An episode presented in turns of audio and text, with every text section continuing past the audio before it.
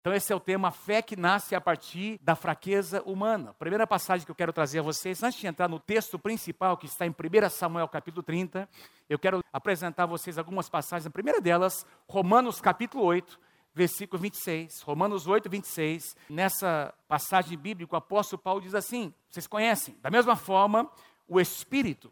E aqui, Espírito com letra maiúscula refere-se ao Espírito Santo. O Espírito nos ajuda em nossa fraqueza pois não sabemos como orar, mas o próprio Espírito intercede por nós com gemidos inexprimíveis. Então, Paulo deixa claro que nós vamos enfrentar a fraqueza. Em nenhum momento você vai encontrar nas Escrituras uma proposta, como a gente encontra muitas vezes na mídia, venha e todos os seus problemas serão resolvidos. Esses dias assistindo um programa religioso e era uma convocação para uma reunião que iria falar sobre prosperidade. O que passava atrás desse pastor as cenas que passavam atrás eram um iate, era de carros importados, casas e, enfim, monstruosas, mansões, e a proposta era: venha e você vai ser abençoado. Venha e tudo vai mudar na sua vida.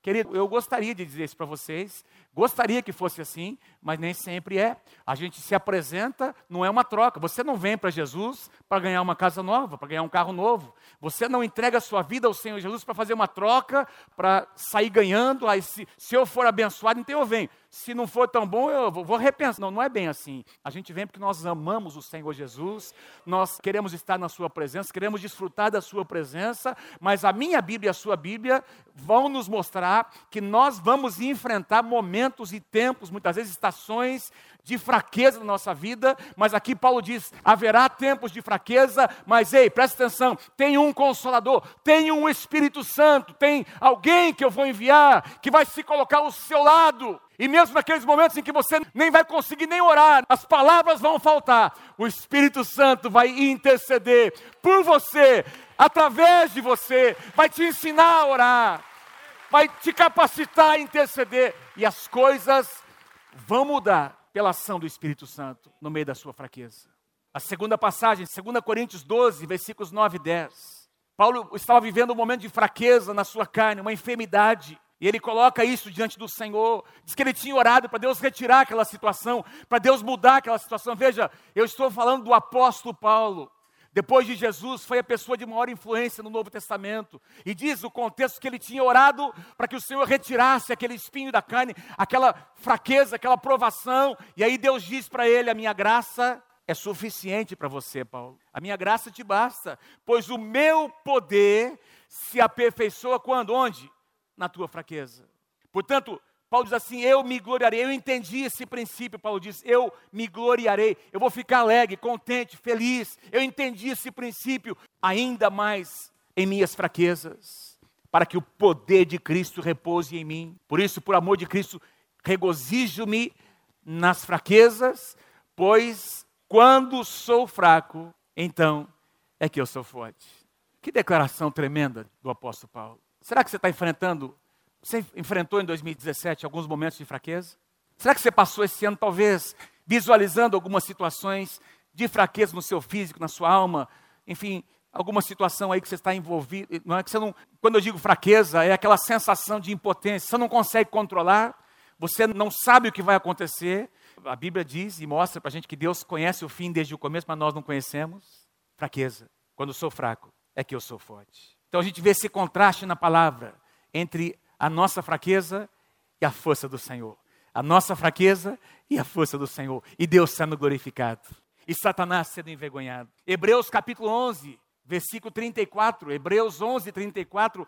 Quando o escritor aos Hebreus fala sobre os heróis da fé, ele começa essa passagem, aliás, no final, ele diz, ele relata todos os nomes desses homens, grandes homens e mulheres de Deus, e, e diz que alguns nem são citados. Ele diz os quais pela fé, diga assim, pela fé Queridos, essas duas palavrinhas, essa expressão pela fé, ela é poderosa, ela aparece dezenas de vezes no Novo Testamento. Só no livro de Hebreus aparece 19 vezes pela fé, pela fé, pela fé. Fulano fez isso, Ciclano fez aquilo, ele agiu, ela fez. Boca de leões foram fechadas, o anjo apareceu, os mortos ressuscitaram, milagres aconteceram pela fé, pela fé, pela fé, pela fé. Pela fé. E eu fui estudar essas expressões do Novo Testamento, não tenho tempo. Quem sabe a gente vai é, focar numa outra mensagem. Resumindo, a gente vai encontrar algumas verdades muito simples. A nossa salvação é pela fé. Nós somos justificados é pela fé. Nós somos estabelecidos no corpo de Cristo pela fé. Nós temos acesso à presença de Deus pela fé.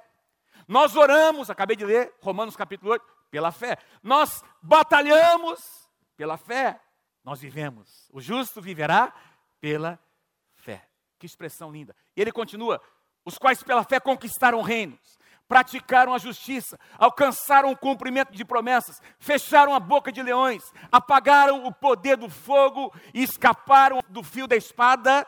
E aqui essa a frase mais chave desse versículo, da fraqueza tiraram força. Da fraqueza tiraram força, tornaram-se poderosos na sua batalha pessoal. Você está enfrentando uma batalha pessoal? Você vai tirar força dessa fraqueza em nome de Jesus. Tornaram-se poderosos na batalha e puseram em fuga exércitos estrangeiros. Eu vou ler hoje uma passagem, vamos trabalhar exatamente numa passagem que mostra um exército sendo desbaratado pela força do Senhor na vida de um grande homem de Deus. Eu não tenho dúvida nenhuma porque eu tenho experimentado isso na minha própria vida, que Deus age em tempos de fraqueza. Deus nos permite passar por tempos de fraqueza para manifestar a sua força, momentos em que nós as nossas habilidades não conseguem resolver, a gente tem essa sensação de que perdemos o controle, aí Deus começa a agir. Amém? Diga assim comigo, é quando Deus começa a agir. Quando você chega no seu limite, Deus começa a agir. O que é para você e eu fazemos, nós fazemos. O que é para Deus fazer, Ele faz. Então, se nós impomos as mãos, por exemplo, para orar pelos enfermos, imporão as mãos pelos enfermos e eles serão curados. O nosso ato de obediência, de fé, impor as mãos, eles serão curados. Nós temos poder para curar? Não, a cura vem de Deus. A nossa ação é agir em obediência, impor as mãos, fazer o que a palavra de Deus diz, mas se não for curado, aí é com Deus, não é comigo. Eu faço a minha parte, Deus faz a dele. Então, quando eu chego no meu limite, Deus começa a agir. Quem está comigo, diga amém, em nome de Jesus. Por isso que no mesmo capítulo, o escritor aos Hebreus diz: sem fé é impossível agradar a Deus. Impossível. Agora, vamos falar um pouquinho dessa questão da fraqueza, das nossas fraquezas. Eu não sei se você é uma pessoa competitiva, você gosta de uma competiçãozinha assim, se faz parte da sua natureza. Mas para quem tem esse negócio assim no seu gênero, é meio difícil você encarar as suas fraquezas. Fala a verdade. Até nas brincadeiras, a gente começa, a gente está reunido com os pastores. É um tempo gostoso, né, pastor, pastor Luiz, de confraternização. A gente vai jogar um futebolzinho, jogar um biribol quando o braço tá bom, né, para jogar. E começa brincando. Oh, uma delícia, gostoso. Aí vem um pastor, joga uma bola no meio da sua perna. Vem outro, dá aquela cortada no seu, você leva aquela. Aí o negócio começa aquele negócio vem. É só uma brincadeirinha. A gente tem esse negócio. Aliás, se você está aqui, você é o resultado direto de uma grande competição, milhões de espermatozoides. Entre milhões, um vingou. E você está sentado aí por causa disso. Foi uma grande competição. Você nasceu com esse negócio dentro de você. Vocês estão comigo, gente? Sim ou não? É difícil. Eu lembro quando a gente, quando as crianças, os meninos, né, as crianças, os filhos eram pequenos, e a gente começava a brincar, a Mônica falava, Davi, deixa ele ganhar, deixa ele ganhar só uma vez. A gente começava brincando, tá, pai, tá. Aí os moleques começam, né? E aí, quando o negócio pega mesmo, você vai para a luta, não é? E eu falava, bem, não pode, eles vão crescer fracos, eles têm que ter fibra. é muito difícil a gente lidar com perdas, com fraqueza. Deixa eu falar para você uma coisa, esses dias eu tive esse problema aqui no meu braço. Agora, gente, Vou abrir meu coração com você hoje, tá? Cura interior. A gente planejou as férias desse ano. Todo ano a gente tem um tempo com os pastores de confraternizar, a gente sai para um lugar para desenvolver relacionamento com os filhos, a gente fica junto aí dois, três dias, a gente brinca, a gente. E a gente tinha planejado, nós, os pastores, a gente foi pagando todo mês ali, um pouquinho, não é? Por mês, para chegar em dezembro, a gente poder sair três dias. Logo depois, nós planejamos uma saída também com, com os nossos filhos, enfim, pagamos, aquela mensagem ali esperando um mês, ali, aliás, uma semaninha, lá em Angra dos Reis, alguns pastores foram juntos, e aí no comecinho de dezembro, fazia um ano que eu não jogava biribol, deu aquela vontade de jogar biribol, eu fui jogar biribol, na segunda-feira. Um negócio bobo, gente, se você perguntar, como é que você fez esse negócio? Rompeu o tendão, um negócio bobo. Meu filho me deu uma cortada.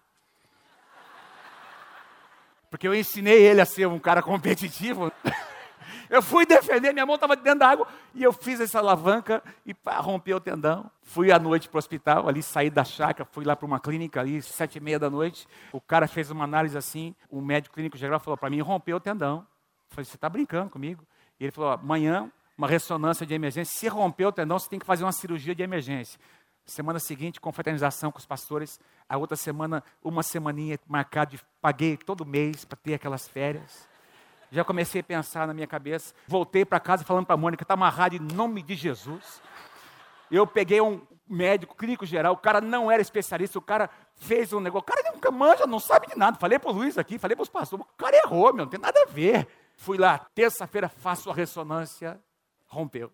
Aí, quarta-feira, consegui uma consulta de emergência, fui lá no médico. O que, que eu falei para ele? Doutor, rompeu, tá bom, estou mexendo. Eu vou sair de férias e em janeiro eu faço a cirurgia. Ele falou, ah, ah deixar para janeiro vai contrair, vai reter aqui, vai cicatrizar, vai fazer fibrose, o teu pós-operatório vai ser muito pior, você vai me dar muito trabalho, você vai dar trabalho para sua mulher, para seus filhos. Tem que ser amanhã a cirurgia. Segunda-feira joguei biribol, fiz a lesão, terça fiz a ressonância, quarta fui do médico, quinta-feira fui para a cirurgia. Passei três semanas, mas com tanta dor, irmãos.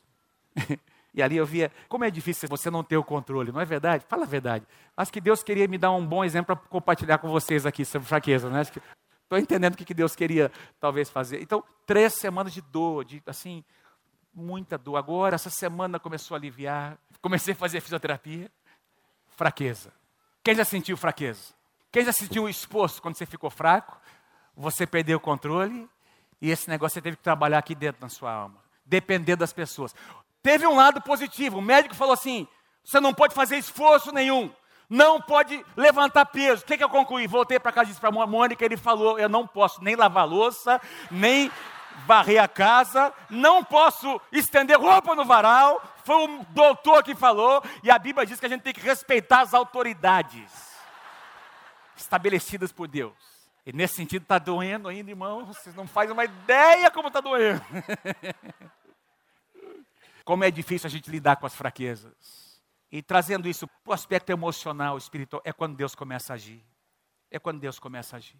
Em Tiago capítulo 1, versículos 2 a 4, o apóstolo Tiago diz assim: Meus irmãos, considerem motivo de grande alegria o fato de passarem por diversas provações, pois vocês sabem que a prova da sua fé produz perseverança. E a perseverança deve ter ação completa a fim de que vocês sejam maduros e íntegros, sem lhes faltar coisa alguma. Deus quer te levar à maturidade, Deus quer que você seja uma pessoa íntegra no seu serviço em Deus, no que você é no Senhor, mas vai ter momentos de fraqueza, em que a sua fé vai ser provada e diz que a sua fé provada produz o que? Perseverança. Coloquei uma frase que eu quero que você declare comigo nessa manhã. Queria que você lesse comigo essa frase que está em amarelo embaixo. Diga comigo, vamos lá. As nossas fraquezas.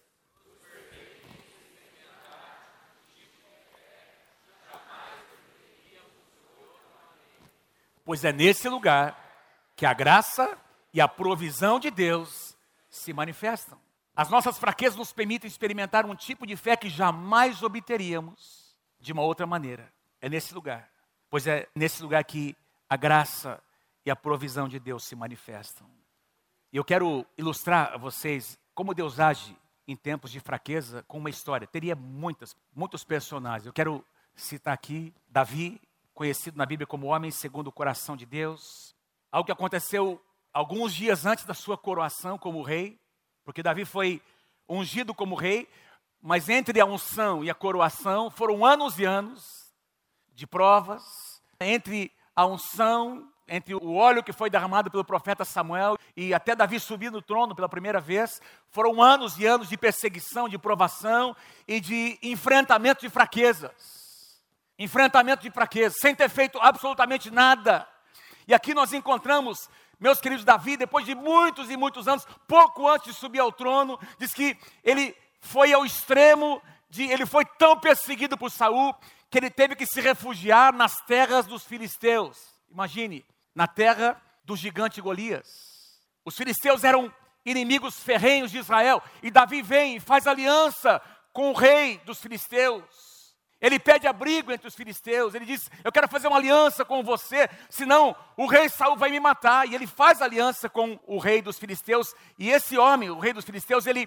Davi tinha uma companhia de homens, só de homens, eram 600 homens, fora as mulheres, as crianças, as pessoas idosas. Então, aí pelo menos 3 mil, 3.500 pessoas, pelo menos estavam ali caminhando com Davi, fugindo para lá e para cá pelo deserto. E aí, queridos, Davi, ele vem para esse lugar e o rei uh, dos filisteus oferece a Davi uma cidade, Ziklag. O nome dessa cidade é Ziklag. E Davi permanece ali por um ano e quatro meses, morando naquele lugar. E ele ficou ali, e a Bíblia diz que algum tempo depois os filisteus foram guerrear contra Israel. E como Davi tinha feito uma aliança com os filisteus, Davi diz: Eu vou guerrear com você, eu vou ajudar você, ao rei dos filisteus, contra o próprio povo de Israel contra o meu povo, mas alguns generais, e Davi saiu com eles para a batalha, eles foram para guerrear contra Israel, e no meio do caminho, alguns dos generais do rei dos filisteus disseram assim: Olha, Davi, não é bom que ele esteja conosco. O que vai acontecer, como ele faz parte daquele povo, do povo de Israel, ele vai se voltar contra nós no campo de batalha. E eles fizeram lá uma situação, armaram uma situação. Eu sei que Davi teve que voltar. O rei dos filisteus pediu para Davi retornar para Ziglag. E quando Davi retorna, ele encontra esse cenário que eu vou ler com vocês. 1 Samuel capítulo 30. Quando Davi e os seus soldados chegaram a Ziklag, no terceiro dia, os amalequitas haviam incendiado a cidade. Levaram como prisioneiros todos que lá estavam, as mulheres, os jovens e os idosos. A ninguém mataram, mas os levaram consigo quando prosseguiram o seu caminho. Ao chegarem a Ziklag, Davi e os seus soldados encontraram a cidade destruída pelo fogo e viram que suas mulheres, presta atenção, seus filhos, suas filhas haviam sido levados como prisioneiros. Então Davi e os seus soldados, presta atenção, choraram em alta voz até não terem mais forças. As duas mulheres de Davi também tinham sido levadas, Ainoã de Jezreel e Abigail de Carmelo a que fora mulher de Nabal. Davi ficou profundamente angustiado, pois os homens falavam em apedrejá-lo, todos estavam amargurados por causa dos seus filhos, das suas filhas. Davi, porém, fortaleceu-se no Senhor, seu Deus. Versículo 8. E ele perguntou ao Senhor, Davi perguntou ao Senhor: Devo perseguir este bando de invasores? Irei alcançá-los. E o Senhor respondeu: Persiga-os. É certo que você os alcançará e conseguirá libertar os prisioneiros. Davi e os 600 homens que estavam com ele foram ao ribeiro de Bezô, onde ficaram alguns, 200 deles ficaram ali, pois 200 deles estavam exaustos demais para atravessar o ribeiro. Todavia, Davi e 400 homens continuaram a perseguição, encontraram um egípcio no campo e o trouxeram a Davi para resumir a história, esse egípcio sabia para onde os parentes desses soldados haviam sido levados, e Davi então traz este homem para que ele o leve até aquele lugar. Quando ele levou Davi até lá, até onde estavam os amalequitas, eles estavam espalhados pela região, comendo, bebendo e festejando os muitos bens que haviam tomado da terra dos filisteus e de Judá.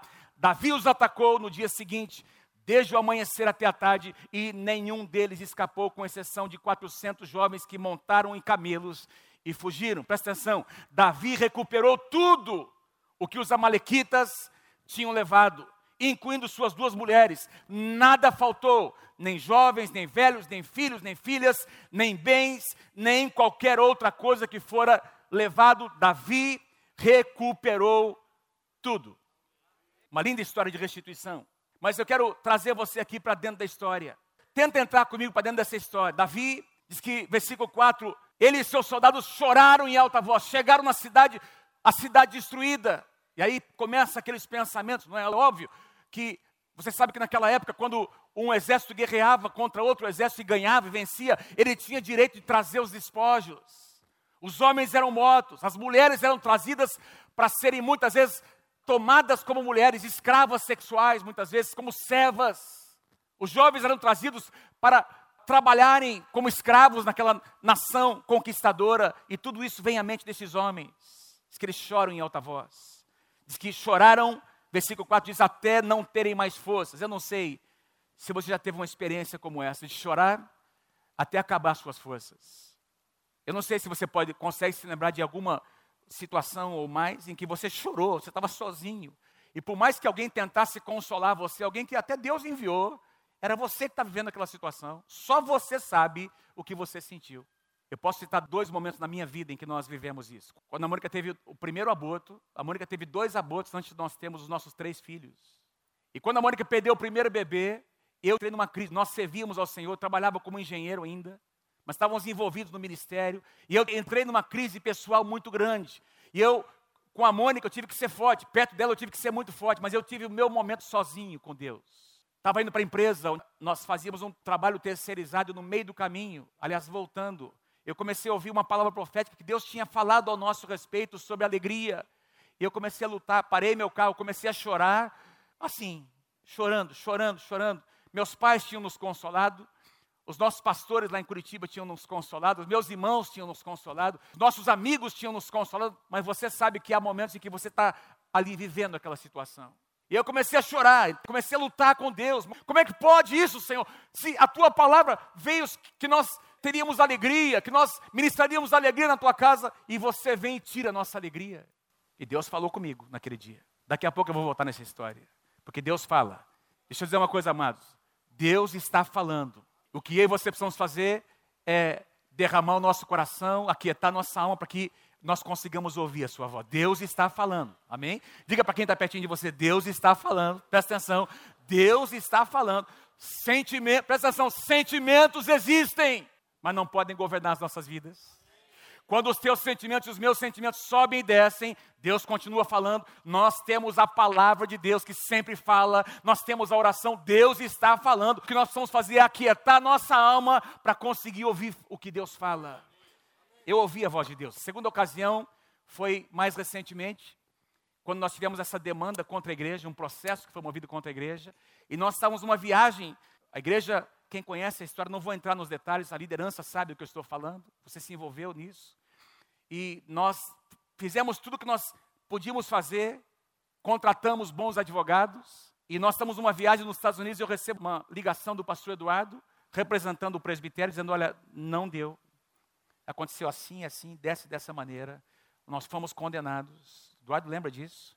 Nós estávamos hospedados na casa de uma família lá nos Estados Unidos, numa cidade onde o Pedro estava se formando, fomos para a formatura do Pedro. Ele passou um ano estudando ali, fazendo interns numa escola ali na Califórnia, e nós fomos recebidos por uma família. Quando eu recebo esse telefonema, meu irmão, eu entrei numa crise de choro que eu não conseguia parar. O Pedro estava pertinho ali, ficou me olhando, a Mônica estava do meu lado, a Mônica me abraçou, orou comigo, mas eu não posso descrever para você o que eu senti. Eu comecei até assim, o Eduardo presenciou um pouquinho, mas o que eu vivi depois ali, depois, e até não conseguia me conter, estava na casa de alguém e foi um negócio assim, um choro, aqueles sentimentos como líder, como pastor, aquele sentimento de que eu falei em algum momento, como é que eu não percebi? Comecei a lembrar da história. Como é que nós não discernimos? Como é que isso? Como é que aquilo? E como líder, os meus sentimentos pessoais. E o diabo começou a querer usar aquela situação, porque a minha alma estava abalada, era um choro compulsivo, assim, que eu, que eu não conseguia controlar, meus queridos. Mas Deus falou comigo. Quando a nossa fraqueza ela encontra esse lugar em que você não tem o controle, você, você não tem o que fazer. Tem uma sentença, existe uma sentença. E eu comecei a lembrar de histórias de pastores, de igrejas que viveram o que nós vivemos e a igreja quebrou, não resistiu. Essas vozes começaram a vir no meu coração como líder, como pastor, e eu comecei a sentir coisas, mas Deus falou comigo naquele dia. Daqui a pouco eu vou compartilhar com vocês o que Deus me falou. O processo de crescimento da nossa fé quase sempre vai envolver fraquezas nossas. Deixa eu repetir. O processo de crescimento da nossa fé. Lembra que eu ministrei semana passada? Deus coloca, nós vivemos, nós experimentamos na nossa vida medidas de fé. Na medida que você é fiel no nível em que você está, no ministério em que você está, naquilo que Deus deu para você fazer hoje, você é fiel naquilo, Deus vai aumentando o seu território, Deus vai aumentando a sua influência. Se você não é fiel no pouco, muito não acontece, mas se você é fiel no pouco, Deus vai ampliando, Deus vai abrindo. Foste fiel no pouco, sobre o muito te colocarei. Esse é um princípio da palavra. E aí Deus permite esses momentos de fraqueza, não é só assim que Deus age, mas é também assim que Deus age. E aí a nossa fé é esticada, o nosso coração é dilatado. Qual é a definição de fé? Fé é a certeza das coisas que se esperam, é a prova real daquilo, de fatos que nós não conseguimos enxergar. Isso é fé. Deus quer aumentar a minha fé e a sua fé. Você não está enxergando o livramento? Deus continua agindo. A sua alma está clamando. Você se sente fraco? Deus está falando. E você e eu precisamos ouvir a voz de Deus. Eu quero ouvir a voz de Deus. Eu quero ouvir a tua voz desse ano, Senhor. Eu quero ouvir a tua voz desse ano, Senhor. Eu quero ouvir a tua voz. Eu quero ouvir a tua voz, Senhor. Davi, versículo 6, ficou profundamente angustiado. E aí vem a sequência: pois os homens falavam em apedrejá-lo. Todos estavam amargurados por causa dos seus filhos, das suas filhas. Ó, presta atenção no que eu vou dizer. Se fosse só com eles, tudo bem, mas mexeu com os filhos. Quando você mexe com o filho de alguém, interessante aqui, não diz aqui que eles estavam assim chateados porque eles tinham levado sua esposa, sua sogra, seus filhos, suas filhas. Presta atenção. O que eu quero dizer com isso? Não tem nada mais precioso nessa vida do que os nossos filhos. Tem muita coisa que você e eu aguentamos quando é com a gente, até quando é no relacionamento, mas mexeu com o filho, meu irmão. Fala a verdade. Esses caras aqui, agora eu vou mostrar para vocês quem eram. Porque esses caras, esses 600 homens, eles não estavam caminhando com Davi fazia alguns dias. Foram anos de caminhada. Eu quero mostrar a vocês em 1 Samuel capítulo 22, quando Davi começou a caminhar com eles, muito tempo antes. Quem foram eles? Porque nós encontramos aqui esses caras que tinham caminhado com Davi, querendo encontrar um culpado. Você é o nosso líder, você deveria ter pensado nisso, você é o culpado. Quando a coisa aperta, a gente sempre quer encontrar um culpado, fala a verdade. A nossa alma quer tirar o corpo fora e encontrar um culpado. Eu nunca vi um casal, a maior parte das vezes, os casais que vêm aconselhar, os dois dizem: a culpa é dele, pastor. É por causa dela que eu fiz isso, isso e isso. É por causa dele que eu já sei assim assado. Deixa eu mostrar para vocês quem eram esses caras. 1 Samuel 22, versículos 1 e 2. Davi fugiu da cidade de Gate e foi para a caverna de Adulão. E quando os seus irmãos e a família do seu pai souberam disso, Saul está perseguindo Davi, a sua família fica sabendo, foram até lá para encontrá-lo, para consolar Davi, para dizer: Nós estamos contigo. Os pais, os irmãos, também juntaram-se a ele todos os que estavam em dificuldades, os endividados, os descontentes, e ele se tornou o líder deles. Havia cerca de 400 homens com ele. Davi pegou essas pedras brutas e durante anos Davi trabalhou com eles. Davi investiu a sua vida neles. Davi colocou o seu coração nesses homens e depois de anos caminhando com esses homens. E, e os nomes de alguns deles, eu não tenho tempo aqui, são citados os valentes de Davi, três deles os mais conhecidos, Samá, Jazobeão, Eleazar, tinha outros 30 de renome gente de caráter, sabe? Pensa em homens muito próximos de Davi, mas quando a coisa apertou, eles começaram a acusar o seu líder, tentando encontrar um culpado. Lembra quando Jesus entra numa cidade e tem lá um, um jovem cego, seus discípulos dizem assim: Senhor, quem é que pecou para que ele nascesse assim? Foi ele ou foram seus pais? Qual foi a resposta de Jesus? Ele não é culpado nem os pais. Isso aqui está acontecendo para que as obras de Deus se manifestem, para que a glória de Deus se manifeste nessa situação. Deixa eu dizer para você, nem sempre nós encontraremos culpados. Nem sempre encontraremos respostas fáceis que vão justificar as nossas fraquezas. Muitas vezes é uma situação, é um momento, é uma estação onde Deus nos coloca para tratar conosco, para dilatar nossa fé, para ampliar nossa visão, para ampliar o nosso horizonte, para nos tirar da mesmice, do conformismo, da zona de conforto, para que nós sejamos homens e mulheres melhores do que nós somos hoje. Se você crê, aplauda, aplauda ao Senhor, aplauda, aplauda, amado. Em nome de Jesus. E aí nós encontramos, por que, que esse homem, Davi, é conhecido na Bíblia como homem segundo o coração de Deus? Versículo 6 nos mostra. Davi está ali, provavelmente ele, porque ele, as suas esposas foram levadas, seus filhos foram levados, e ele está fragilizado, ele está sentindo a mesma coisa que os outros, porque ele é humano, ele tem a sua humanidade, mas ele também é um homem de Deus. Mas enquanto a sua alma está ali abalada como dos outros, o seu semblante descai, e agora esses homens não encontram nele mais uma referência, e eles ficam inseguros. Mas quando Davi vai para a presença de Deus, as coisas começam a mudar. Quando eu e você vamos para a sala de oração, para a presença de Deus, as coisas começam a mudar, meu irmão. Davi, porém, versículo 6, fortaleceu-se no Senhor seu Deus. Essa expressão aqui, fortalecer esse verbo no hebraico, não vou nem tentar dizer o que você está lendo ali mais ou menos, significa, poderia ser traduzido, acalmou sua alma, recuperou-se, suportou a pressão, foi tomado por um senso de urgência, comportou-se alto-valentemente. E eu encontrei algumas traduções diferentes que trazem esse versículo numa perspectiva para você entender o sentido.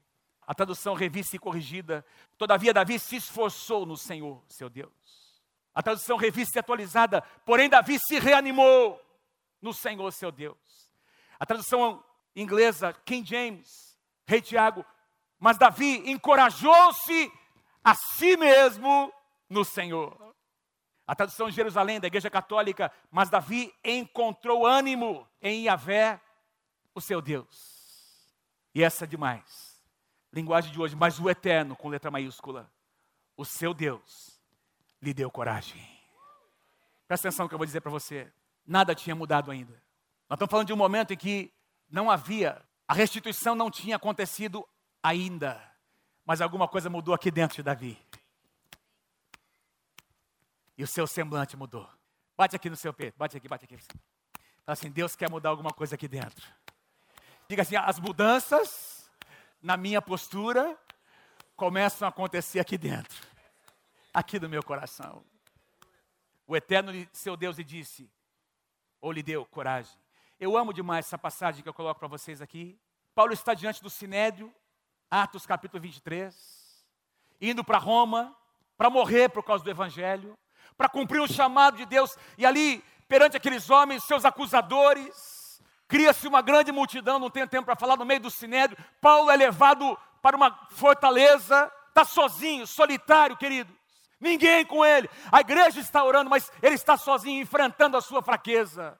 E nesse lugar, no meio dessa prisão, veja o que acontece na noite seguinte, Atos 23, 11. Na noite seguinte, o Senhor, pondo-se ao lado dele, ao lado de Paulo, disse: Paulo, meu amado, coragem, pois do modo porque deste testemunho ao meu respeito em Jerusalém, assim importa que você também o faça em Roma, eu estou contigo, coragem, coragem, coragem. E eu creio que Deus está aqui nessa manhã para dizer para você, homem, mulher de Deus, coragem. Você vai enfrentar 2018 com coragem no seu coração. Deus quer ministrar força no meio da sua fraqueza. Deus está aqui para dizer a cada um de nós essa manhã: coragem! Essa fraqueza não é para o seu mal, não é porque eu não te amo. Muitas pessoas, quando passam um tempo de fraqueza, acham que Deus está contra elas. Deus não está contra você. Deus ama você, Deus está a favor de você, Deus vai te abençoar, Deus vai mudar essa situação, Deus ainda vai ser glorificado e Satanás será envergonhado nessa situação que você está vivendo, em nome de Jesus. Vamos avançar para eu tentar concluir a mensagem. Versículo 8, vamos voltar lá para Davi.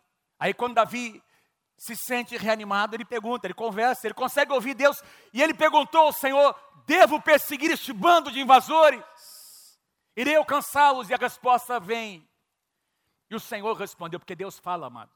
Deus fala. E o Senhor respondeu: Persiga-os é certo que você os alcançará e conseguirá libertar os prisioneiros. Lembra das minhas duas experiências? Quando eu estava naquele carro, lutando com Deus, Senhor, a nossa alegria foi tirada. Por que, que essa criança? Por que, que nós perdemos? Fraqueza. Deus falou ao meu coração: eu vou te ensinar que a minha alegria não depende das circunstâncias.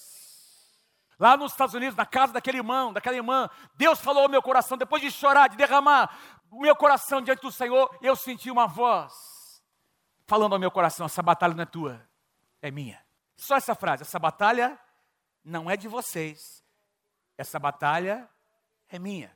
Agora em dezembro nós terminamos de pagar a última parcela, nenhuma foi atrasada, não interrompemos nenhum projeto que Deus colocou para o ministério dessa casa, a igreja avançou, igrejas foram plantadas, novos ministérios foram iniciados, Deus foi glorificado, Satanás foi envergonhado porque as nossas batalhas são do Senhor.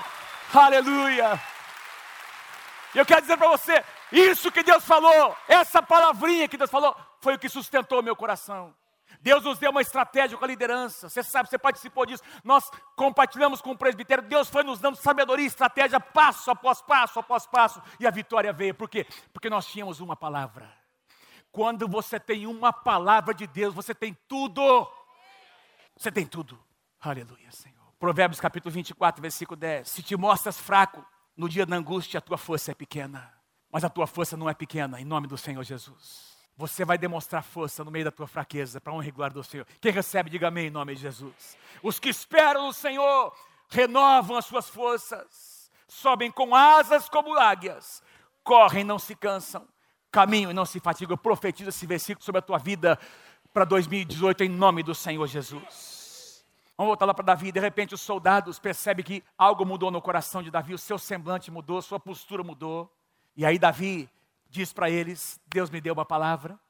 Davi convoca os seus soldados, 600 homens, 200 deles ficam no meio do caminho, com 400 eles avançam. Versículo 17: Davi os atacou, Davi foi lá, encontrou os seus inimigos, Davi os atacou no dia seguinte. Desde o amanhecer até a tarde, nenhum deles escapou, com exceção de 400 jovens que montaram em camelos e fugiram. Davi recuperou tudo. Davi recuperou tudo o que os amalequitas tinham levado, incluindo suas duas mulheres, nada faltou. Diga assim comigo: recuperou tudo. Nada faltou. Nem jovens, nem velhos, nem filhos, nem filhas, nem bens, nem qualquer outra coisa que fora levada. Davi, para ficar muito claro, Davi recuperou tudo, porque o nosso Deus é um Deus de restituição. As nossas fraquezas nos permitem experimentar um tipo de fé que nós jamais obteríamos de outra maneira. Pois é nesse lugar que a graça e a provisão de Deus se manifestam. Louvado seja o nome do Senhor. O poder de Deus se aperfeiçoa nas nossas fraquezas. Você imagina Davi retornando para a cidade. Gente, isso não acontece. Aliás, eu não encontro lugar nenhum na Bíblia, não me lembro pelo menos, de uma situação como essa em que os inimigos levaram e absolutamente tudo foi recuperado e mais, porque eles trouxeram agora os bens dos seus inimigos. Eles trouxeram muitos bens, muitas riquezas que pertenciam aos Amalequitas foram trazidas e foram repartidas entre eles, e Deus foi glorificado. Quero pedir que você se coloque em pé comigo nessa manhã, em nome de Jesus. Não disperse o seu coração, não saia. Louvado seja o nome do Senhor.